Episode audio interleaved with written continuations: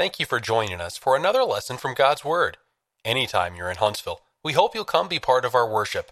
The West Huntsville Church of Christ at Providence is located at 1519 Old Monrovia Road Northwest, Huntsville, Alabama 35806. We hope you'll enjoy this lesson brought to us by Glenn Colley.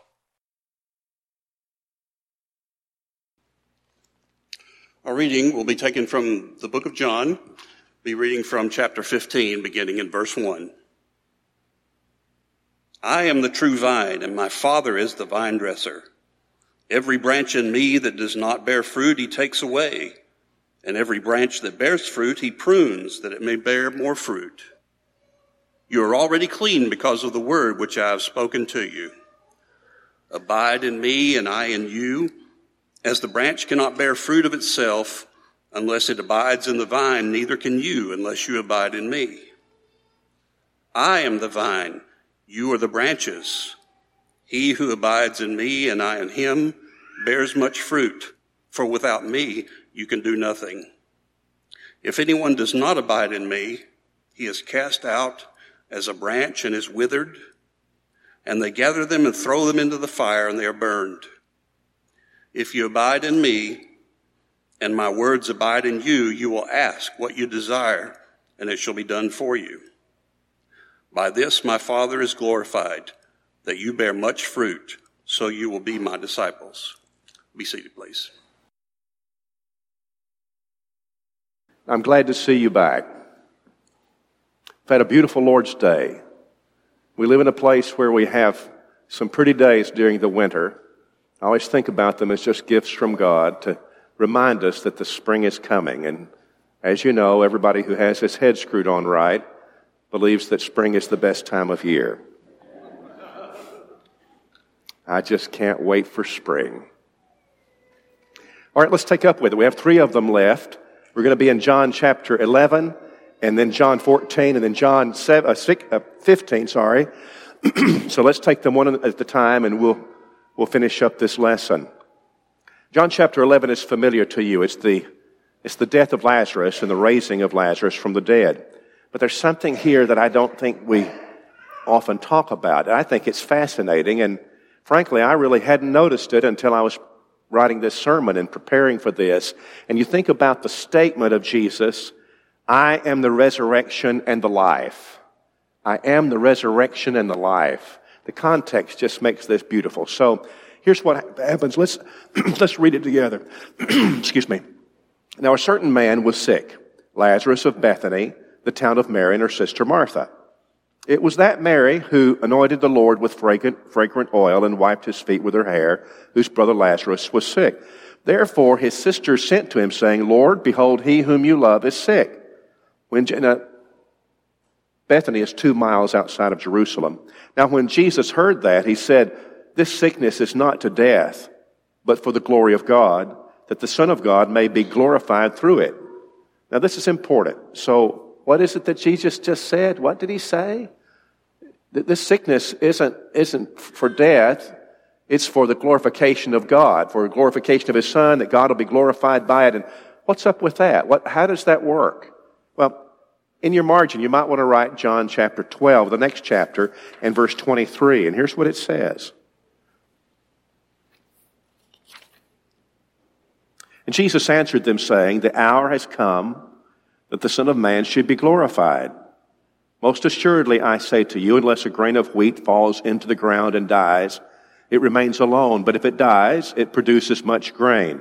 He who loves his life will lose it. He who hates his life in this world will keep it to eternal life. If anyone serves me, let him follow me. And where I am, there my servant will be. If anyone serves me, him my Father will honor. Now my soul is troubled. And what shall I say? Father, Save me from this hour, but for this purpose I came to this hour. Father, glorify your name.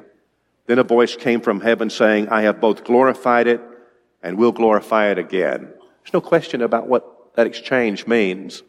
It means that the glorification of Jesus is the cross. That's what's talked about here in the very next chapter.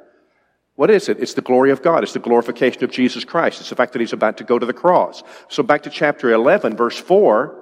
Jesus said, This sickness is not to death, but for the glory of God, that the Son of God may be glorified through it. What does it mean? It means just this, is that the raising of Lazarus from the dead is going to be a catalyst for the cross. It's the facilitator. Now, I think there are a couple. I think the turning over the tables of money changers, I think that was also what happened. But this one is explicitly stated. So this, Jesus knows it right now. Your, your friend who you love is sick. Oh, I know what this is about.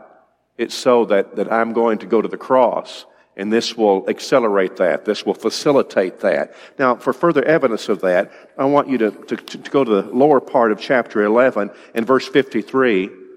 This is the end of this discussion of raising Lazarus from the dead. Then from that day on, they plotted to put him to death. Got it? From that day on, this was it. Because it didn't make any sense to let Jesus live. These, these powerful Jews, they, they viewed it, were going to lose their power. And, and so he had to die. That's all. He just had to die. And from this day forward, I mean, this miracle of raising a man from the dead, and they couldn't deny that it was true. We got to put this to a stop. And so it was that that facilitated the cross. Now, set that aside for a minute and just take this part of it, which is that Jesus knew before he went to the tomb of Lazarus that Lazarus was dead and that he was going to raise him from the dead. That's going to be important. So we get down to um, verse 11, just to underscore this again. Jesus hasn't left yet to go see about the tomb of Lazarus and all of that. But verse 11, he's talking to his disciples. These things he said, and after that he said to them, Our friend Lazarus sleeps. I go that I may wake him out of sleep. His disciples said, Lord, if he sleeps, he'll get well. You sure we need to go? There's danger in that part of the country. However, Jesus spoke of his death they thought he was talking about rest and sleep. Then Jesus said to them plainly, Lazarus is dead. What you going to do, Jesus? I'm going to go raise him. I'm going to go wake him from this sleep, which is death. All right. Jesus hadn't gone yet. Right? He hasn't gone. But he already knows that Lazarus is dead, and he knows that when he gets there, he's going to raise him from the dead. Now hold that thought. So Jesus makes the trip to Bethany, and there is Martha. Mary's still in the house. Martha, the other sister, comes to see Jesus. And, and here's the first thing. Now, this is kind of interesting because in a few minutes, Jesus is going to see Mary. She's going to come out of the house. Martha's going to let her know Jesus, the teacher, is here. And both of them start the conversations with the same phraseology or same term, same um, statement. If you had been here, my brother wouldn't have died. It kind of stings, I think. I, it sounds like a little rebuke, doesn't it? You know, I know that you love him, but what? Your schedule, you couldn't, couldn't you just come and because you, if you were here, what you would have done is raised him. You, I mean, uh, healed him. You would have healed him if you'd have been here. If, if you'd have been here, my brother wouldn't have died.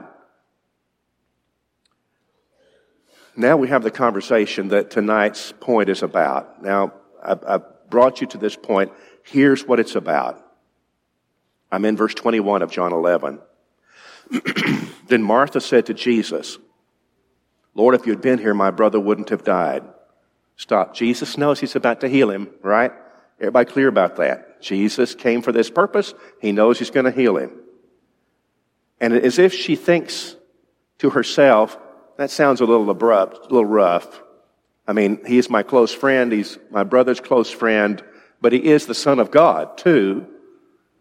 And so it's like she softens it in verse 22. But I know that even now, whatever you ask of God, God will give you.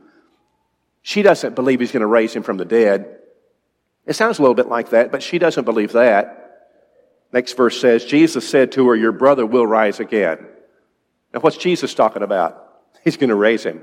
I mean, he's, he's just in a few minutes, Lazarus is going to come out of that tomb. Jesus came for this purpose and Jesus is going to raise him. And Jesus says, your brother will rise again. Martha doesn't get it.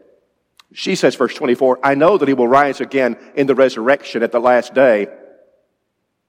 And now the verse, 25. Jesus said to her, I am the resurrection. you could emphasize the, the word I. Listen to it now. I and the resurrection and the life. He who believes in me, though he may die, he shall live. Whoever lives and believes in me shall never die. Do you believe this? What's he thinking? I'm about to raise him from the dead. What's she thinking? In the resurrection, at the last day, he's going to raise. I think it's just kind of funny that, that you have this amazing moment. And what Jesus is saying here is this Martha, what's the difference between me, me raising, having the power to raise somebody in the resurrection at the last great day, and my power to raise your brother right now? Look at me. I'm the resurrection and the life. I've got this power. I've got the ability to do this. She said, Yes, Lord, I believe you're the Christ, the Son of God who has come into the world. And then she goes and gets Mary.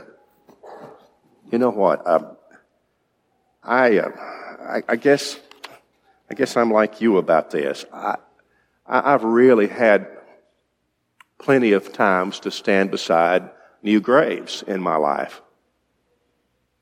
Uh, as a preacher, I've stood beside many, many new graves, and uh, there, there have been most of those times when I knew the person who was deceased, I knew that family. And that's, that's what preachers do. And I'm not asking for sympathy. I'm just saying that I, I've seen a lot of them. And, and I've stood beside new graves of people I did not know, didn't know the family. They just needed a preacher and asked me to come. I'm going to tell you something. I've done, I've done this last one too. I, I've stood beside the new graves of family members. Most of you have too. I'm going to tell you right now. That's a, that's a different thing, isn't it? That's just different. There's, no, it's almost like they're not the same. I mean, I just, I just want to say that I, I've experienced it a number of times and I've had enough of that.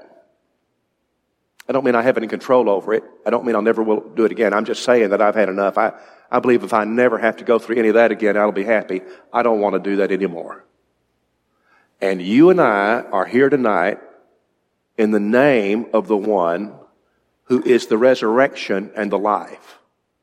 And when you talk about someone who created life in the beginning and emphasizes here to this woman who's just lost her brother and she just can't even grasp it. His response, I believe, is, is an umbrella response. It's true that it's about the resurrection ultimately of the dead, but it's also about what's about to happen right now. And he knew that he was going to raise him from the dead, and he was just about to do it when he says, I am the resurrection. I am the resurrection and the life. I just want to ask you this question, Christian. Is he, is he the resurrection and the life and the life today? I don't mean to suggest that he's going to raise us from the dead as he did during this miraculous time. I know that's not true, but I tell you this. The promises which we have in scripture that when he returns, the graves are going to open up are profoundly true. He's still the resurrection of the life, and that's why this is here. So that when I read it, I know that he's going to keep his word because he's the one who's got that power. Is that important to you? If it wasn't true, we read 1 Corinthians 15, and if it wasn't true, then when you and I walk through that silent city of the dead and we, we buried the remains of that husband or wife or mother or father or brother or sister, we said our last goodbye. If this wasn't true, can we, I don't know how we can bear that. I don't know how we can bear it. But in Christ, you know, we have these promises. And so in John 5 and 28, marvel not at this. The hour is coming in which all that are in their graves will hear his voice and will come forth. they that have done good, the resurrection of life. They that have done evil, the resurrection of damnation. You know what? Jesus promised that, and he's the one who said to Martha on this occasion, Your brother's going to rise again. I'm the resurrection and the life. I mean, he's got, he can do this. Oh, yeah, he can do this. He, he can do this and he's going to raise us up in the last day. So you have 1 John 2 and 25. This is the promise which he promised us, even eternal life. Yeah, but what if I die? Well, you will. Unless the Lord comes again before you die, you will, and I will. But I'm going to be raised again. There's the promise. And so here's what uh, Colossians 1 and 18 says that Jesus is the firstborn of the dead It doesn't mean he's the firstborn and that no one was raised from the dead prior to him being raised. It just means that in rank, he is the firstborn. It, it means that tonight you and I can talk like this. We, we can have this sermon, this conversation, and we can say that he's the resurrection and the life, and there's our hope, and you can bank on it, and we can do that because he's the first fruits resurrected from the dead. Uh, here's, here's the first one for tonight then. And it's number five on our list. I am the resurrection and the life. All right. Let's turn a couple of pages over to John chapter 14.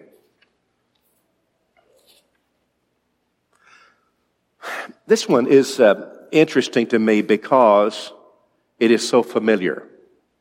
I'm the way, the truth, the life, and no man comes to the Father but by me. How many times have you heard that in your life?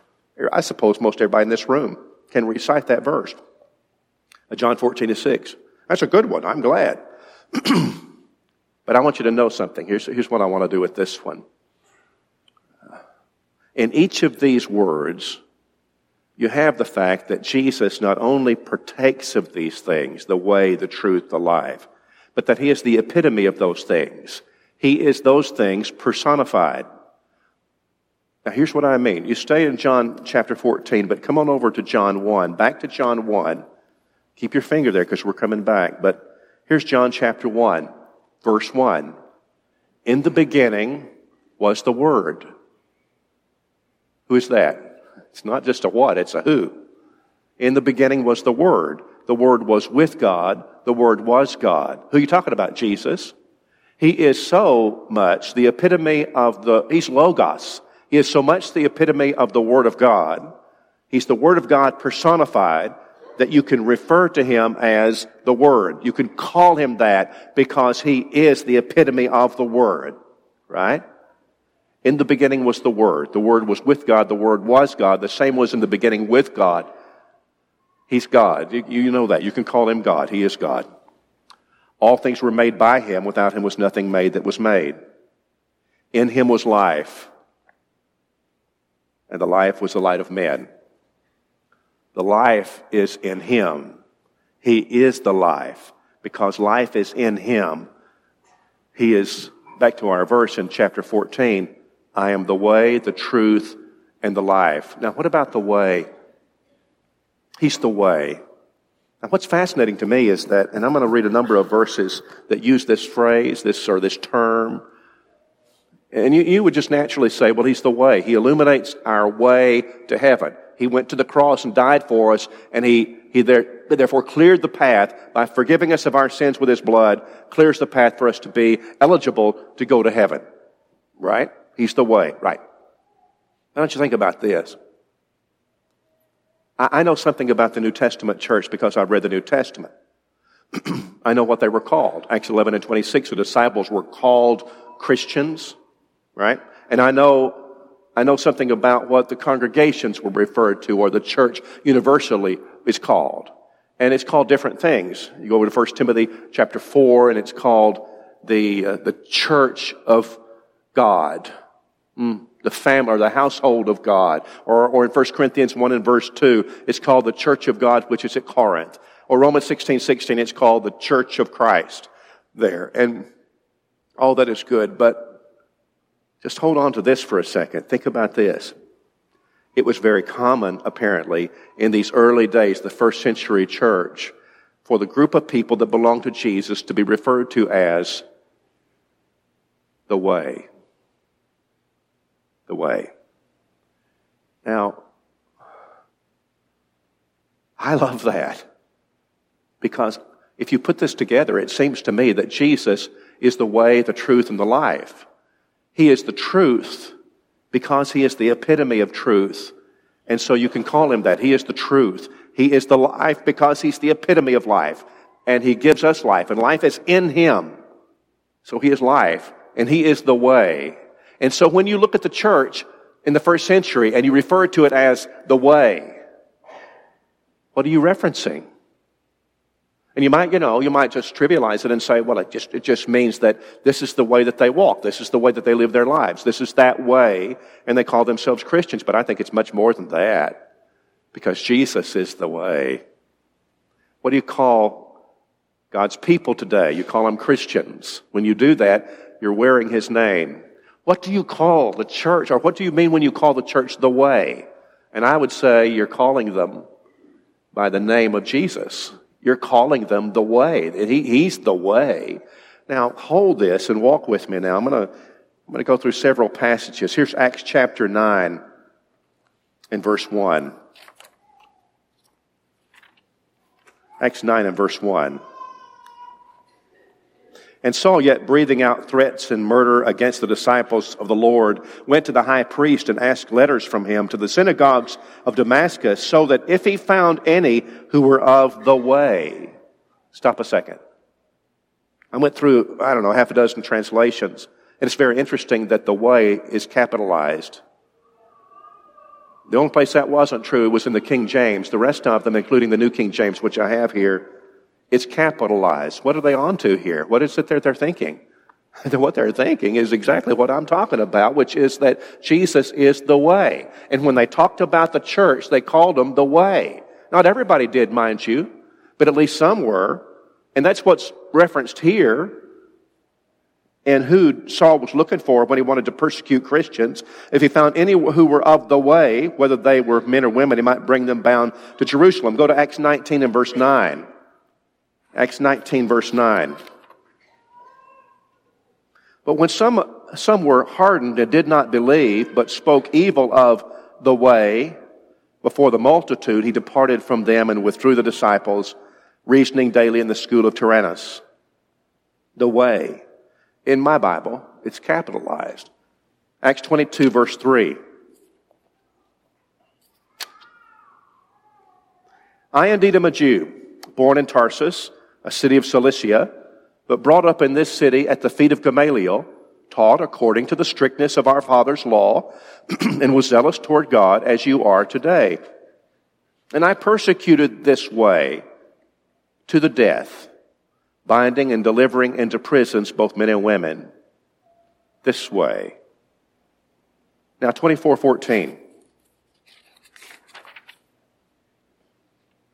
But this I confess to you that according to the way which they call a sect, so I worship the God of my fathers, believing all things which are written in the law and the prophets.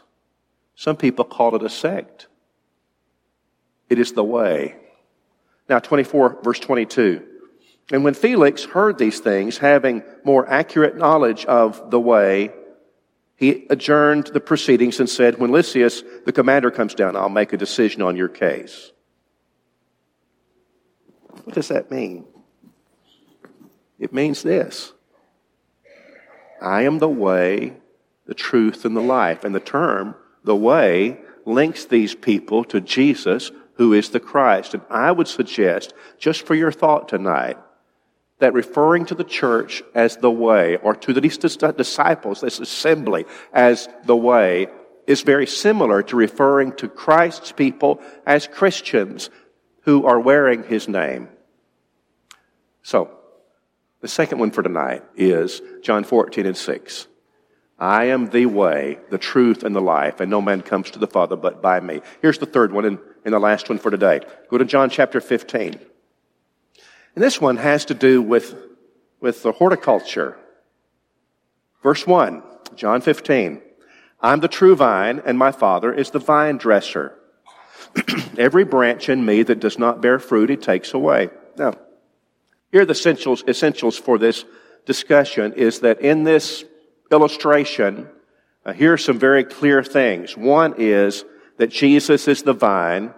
The second thing is that that Jesus, uh, that the Father, rather, God the Father, is the vine dresser or the husbandman. And then the third thing is that the branches are you and me. I would parenthetically mention to you that, that when we in the church emphasize the non denominational, the pre denominational uh, nature of the church, sometimes people who argue in favor of lots of different religions and how that that's a good thing and all the different denominations somehow under the umbrella of Jesus Christ and that his body consists of many denominations. I reject that. But sometimes that's used, or they use this passage I'm the vine, you're the branches. Well, what are the branches? Well, of course, they're all the different denominations, all the different religions out there under the name Christendom, all, all of these. He's the vine and we all are the branches, all the different churches. But if you read this again, what you'll see, of course, is that these aren't religions. These are people. These are individuals. Right? Verse three, every branch in me that does not bear fruit, he takes away. And every branch that bears fruit, he prunes that he may, it may bear more fruit. You are always, already clean because of the word which I have spoken to you. Abide in me and I in you. As the branch cannot bear fruit of itself unless it abides in the vine, neither can you unless you abide in me. Here's the statement. I'm the vine, you're the branches. Now, follow me on this. You drop down now from here to verse 6. If anyone does not abide in me, He's cast out as a branch and is withered. And they gather them and throw them into the fire, and they're burned. This is, this is critical. I mean, how is it that a person gets into Him? Well, Galatians 3 and 27 says that we're baptized into Christ, right? We're baptized into Christ. We put on Christ. And this is talking about being in Him as, as a branch would be in the vine. Now, what does the vine do? Now, look at the picture up here these little branches where you see the grapes, those are branches. The vine is that stalk-like thing at the bottom. That's really important to see because in the, in the illustration, that's Jesus. Now, if you chop it down at the bottom, if you cut, if you cut the vine at the bottom, very soon, a couple of days, all these leaves are going to turn brown. Right? Because they survive on the sustenance that comes up through that that vine, and Jesus is the vine. The branches are you and me, and we bear fruit. And the fruit, you can, you can go Galatians 5 and you can read the fruit of the Spirit, and that's, that's a great, that's a great reality that we bear fruit because we're in Christ. But I want you to see one more thing. Verse 6 says, If anyone does not abide in me, he is cast out. Is it possible then for a person who's a Christian and who is saved to walk away from the vine, as you were, as it were, to pull away from this? Is it possible for a person who was saved to live in such a way as to be lost? Yeah. Uh, according to six, if anyone does not, anyone does not abide in me, he's cast out as a branch and is withered. Now verse five, but what if he stays? What if he stays faithful to the Lord? I'm the vine, you're the branches. He who abides in me and I in him bears much fruit for without me, you can do nothing. So the third and final one is I'm the vine and, and you're the branches. I want, I want you to leave tonight with this in your mind is that you and I are sustained by our Lord Jesus Christ. He is our bread. He is our vine. He is our light. He is the resurrection and the life. So that should I die tonight, that's okay. That's all right. Because I have hope in Him. I have hope in Him.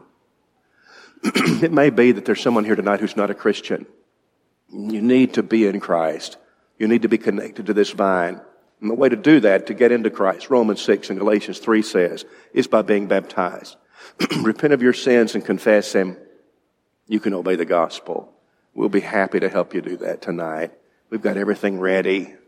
If you just want to study about it first, we'd be happy to sit down and talk to you about it. If you need the prayers of the church tonight, for whatever reason, you know that we'll be happy to pray with you. We're going to sing a song of encouragement. If you'd like to respond, come as we stand and sing. We hope you have enjoyed this lesson from God's Word brought to us by Glenn Colley. If you have comments or questions, Glenn can be reached by email at colley at westhuntsville.org.